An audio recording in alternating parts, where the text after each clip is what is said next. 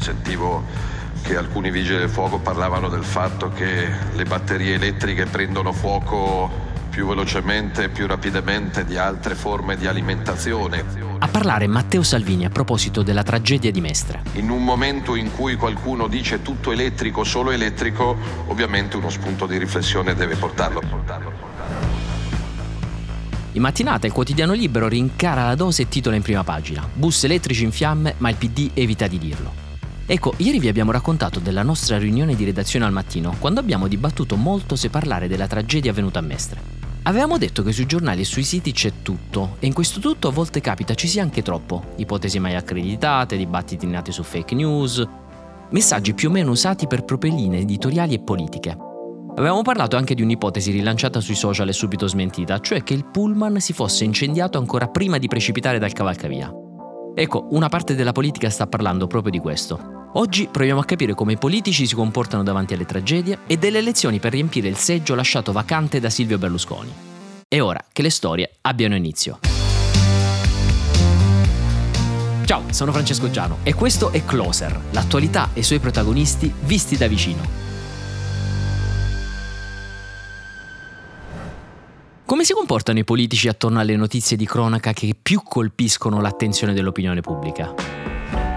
Secondo Claudio Cerasa, che ne parla sul foglio in una bellissima analisi, lo schema di solito è consolidato. Arriva una notizia tragica, la notizia rimbalza su tutti i media, la politica capisce subito che quella notizia ha colpito i cuori delle persone e cerca un modo per mostrare di essere sul pezzo. Nei casi più genuini ci si limita a esserci anche fisicamente e ad abbracciare chi è rimasto colpito da un lutto. Nei casi meno genuini, dice, si cerca di trovare un modo per dimostrare che quella tragedia è lì, a evidenziare in modo palese la bontà delle proprie battaglie politiche. E spesso si finisce per cercare un capro espiatorio. Gerasa fa il caso di Brandizzo, venuto qualche giorno fa. Era la storia di cinque operai che vennero travolti sui binari da un treno. Allora la politica si interessò del caso e si spinse fino a sospettare che la strage fosse figlia di un capitalismo malato. Il PD propose ad esempio di introdurre un nuovo reato, l'omicidio sul lavoro. Ma nel momento in cui risultò evidente che la strage potesse essere figlia di una distrazione, la tragedia è passata subito in secondo piano. Secondo esempio, la tragedia di Mestre che sta mettendo in chiaro praticamente lo stesso schema. Ecco, sentirete molto parlare di batterie elettriche nei prossimi giorni. Ne sentirete parlare perché il bus della linea precipitato era un bus eh, elettrico di produzione cinese da 13.000 tonnellate e da un anno in servizio. Sui social è iniziata a diffondersi la notizia, subito smentita, che l'autobus avesse preso fuoco ancora prima di cadere. Ecco, ovviamente l'indagine è in corso, è tutto da verificare. Però ad oggi il procuratore capo di Venezia ha smentito che le fiamme abbiano investito il bus prima della caduta. Non si può parlare di un vero e proprio incendio, ha detto. Del fumo si è sprigionato dalle batterie a litio per una fuoriuscita di gas. E la tesi che i veicoli a batteria si incendino da soli più degli altri è stata um, smentita da diverse indagini. Secondo il National Transportation Safety Board degli Stati Uniti, ogni 100.000 auto vendute, i casi di incendio inerenti ai veicoli a benzina arrivano a 1.500, quelli delle ibride a 3.400 e quelli delle elettriche a 25,1. Il problema semmai è che una volta infuocate le batterie a litio sarebbero molto più complicate da spegnere. A complicare un po' le cose l'alimentazione dell'autobus è, è elettrico, quindi con le batterie. Purtroppo le batterie hanno preso fuoco con l'impatto e le batterie hanno delle criticità quando sono calde.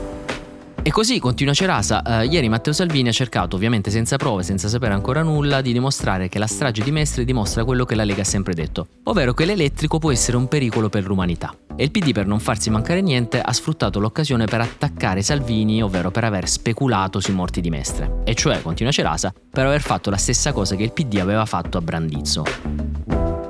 Entrambi, insomma, ehm, accapigliandosi anche all'indomani di una strage, non hanno fatto altro che illuminare tristemente la difficoltà che ha la politica a confrontarsi con un fatto drammatico, senza avere la possibilità di mostrare uno scalpo, senza avere cioè la possibilità di avere sempre ragione, e senza riuscire a fare l'unica cosa che servirebbe fare di fronte a un fatto terribile come quello di Mestre o Brandizzo o di tutte le altre tragedie di cui leggiamo sui giornali. Concentrarsi unicamente non su cosa c'è dietro, ma solo su ciò che si ha di fronte, mostrando pietà ed empatia senza cercare un modo per alzare una nuova pena o sventolare tristemente un nuovo cappio in diretta su Instagram.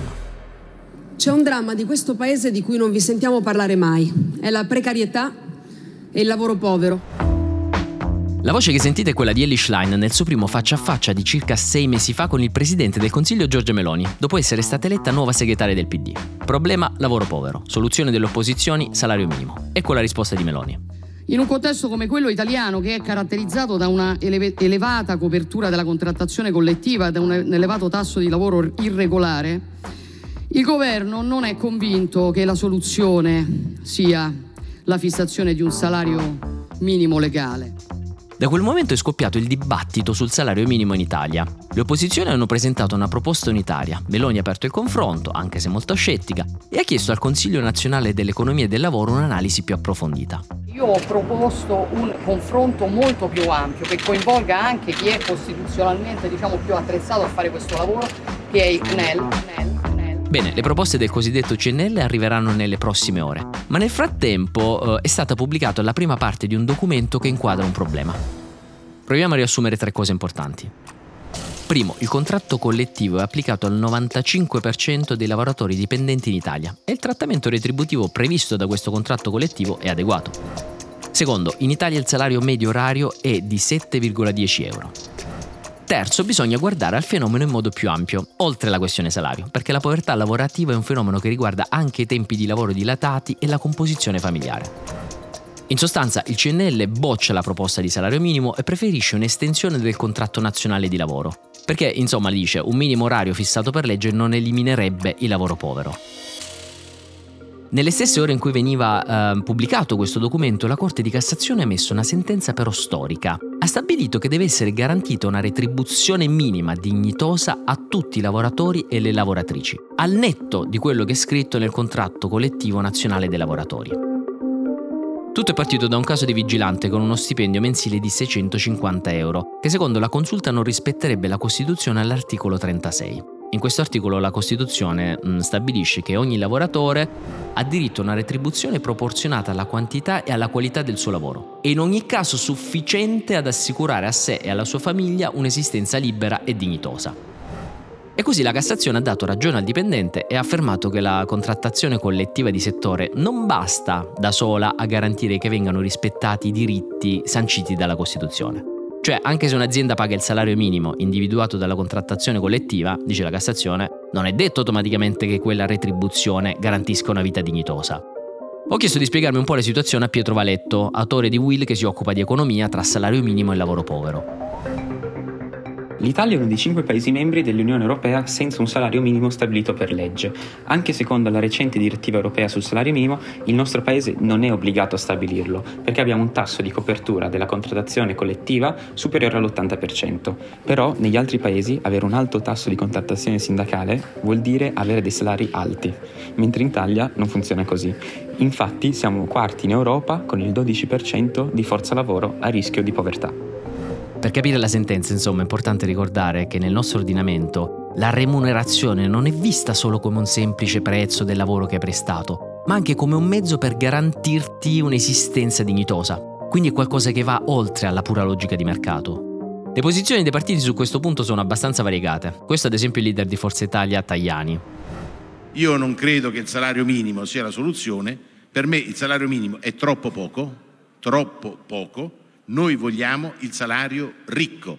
Questo invece è Giuseppe Conte, leader del Movimento 5 Stelle, per cui il salario minimo è quasi una battaglia identitaria. Finora però è un finto dialogo, perché dicono ancora che è uno slogan e poi dall'altra parte aprono a un confronto. Quindi come vedete il quadro è frastagliato. Uh, da una parte abbiamo la politica che discute, sia dentro che fuori dal Parlamento. Dall'altra, a pochi metri di distanza, sempre a Roma, ci sono varie istituzioni che intervengono, a volte anche in modi diversi tra di loro. Vedi il CNL che dice una cosa e la Corte di Cassazione che ne dice un'altra. E poi ci sono i numeri, quelli che non mentono e che ci dicono alcune cose. Primo, in Italia i salari non crescono da 30 anni. Secondo, nel 2020 il 10% dei lavoratori viveva sotto la soglia di povertà assoluta, ossia con un reddito annuo inferiore a 10.800 euro annui. Terzo, come riporta Utrend, al sud un dipendente su tre guadagna meno di 9 euro l'ora. Ora, i prossimi step che seguiranno saranno questi. Nelle prossime ore usciranno le proposte del CNL sul tema appunto del salario minimo. Il 17 ottobre inizierà la discussione in Parlamento sulle proposte delle opposizioni e ovviamente ci sarà da monitorare la legge di bilancio. Vediamo insomma se questa volta la politica saprà discutere partendo dai dati e provando a trovare la soluzione migliore a un problema importante. In una festa di un paese hanno rubato 100 kg di cassola. La voce che avete sentito secondo me l'avete riconosciuta. È Adriano Gagliani, attuale presidente del Monza, dirigente sportivo, imprenditore e politico italiano. È stato amministratore delegato del Milan, da sempre legato professionalmente a Berlusconi e a Fininvest. Oggi è il candidato del centrodestra alle elezioni suppletive del Senato nel collegio di Monza e Brianza.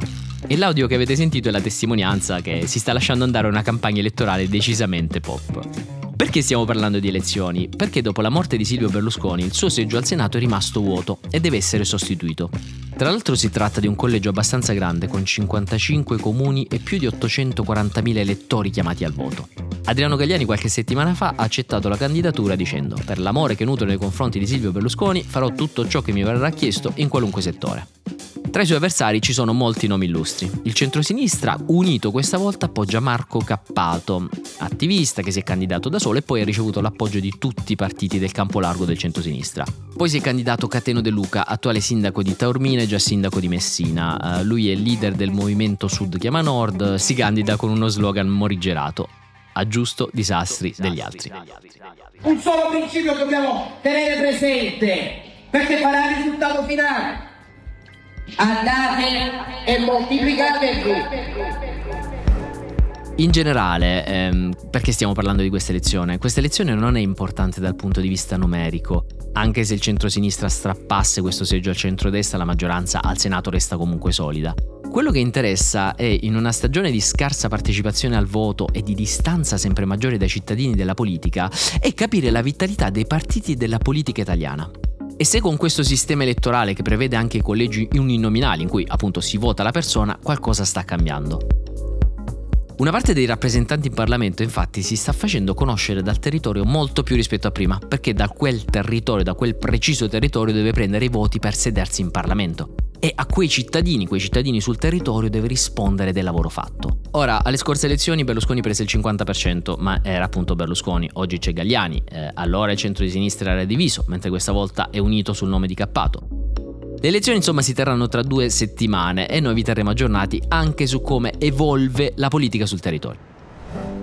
E con questa storia noi vi lasciamo, eh, vi ricordo ancora di scriverci feedback su Closer, tra quelli arrivati molti stanno apprezzando tantissimo la produzione, grande entusiasmo per la rubrica eh, sulle 5 notizie che vi abbiamo risparmiato durante la settimana ma che erano troppo mitologiche per non essere citate che ritorna eh, venerdì, il fatto che ogni tanto io devo parlare più piano, lo so e me ne scuso, e niente, continuate a inviarci altri feedback e noi ci sentiamo alla prossima puntata.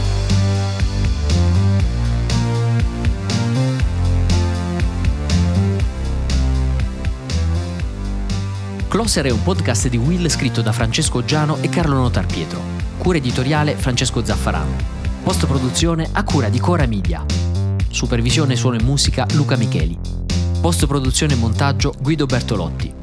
Coordinamento di post produzione Matteo Scelza. Produzione Giulia Montelatici.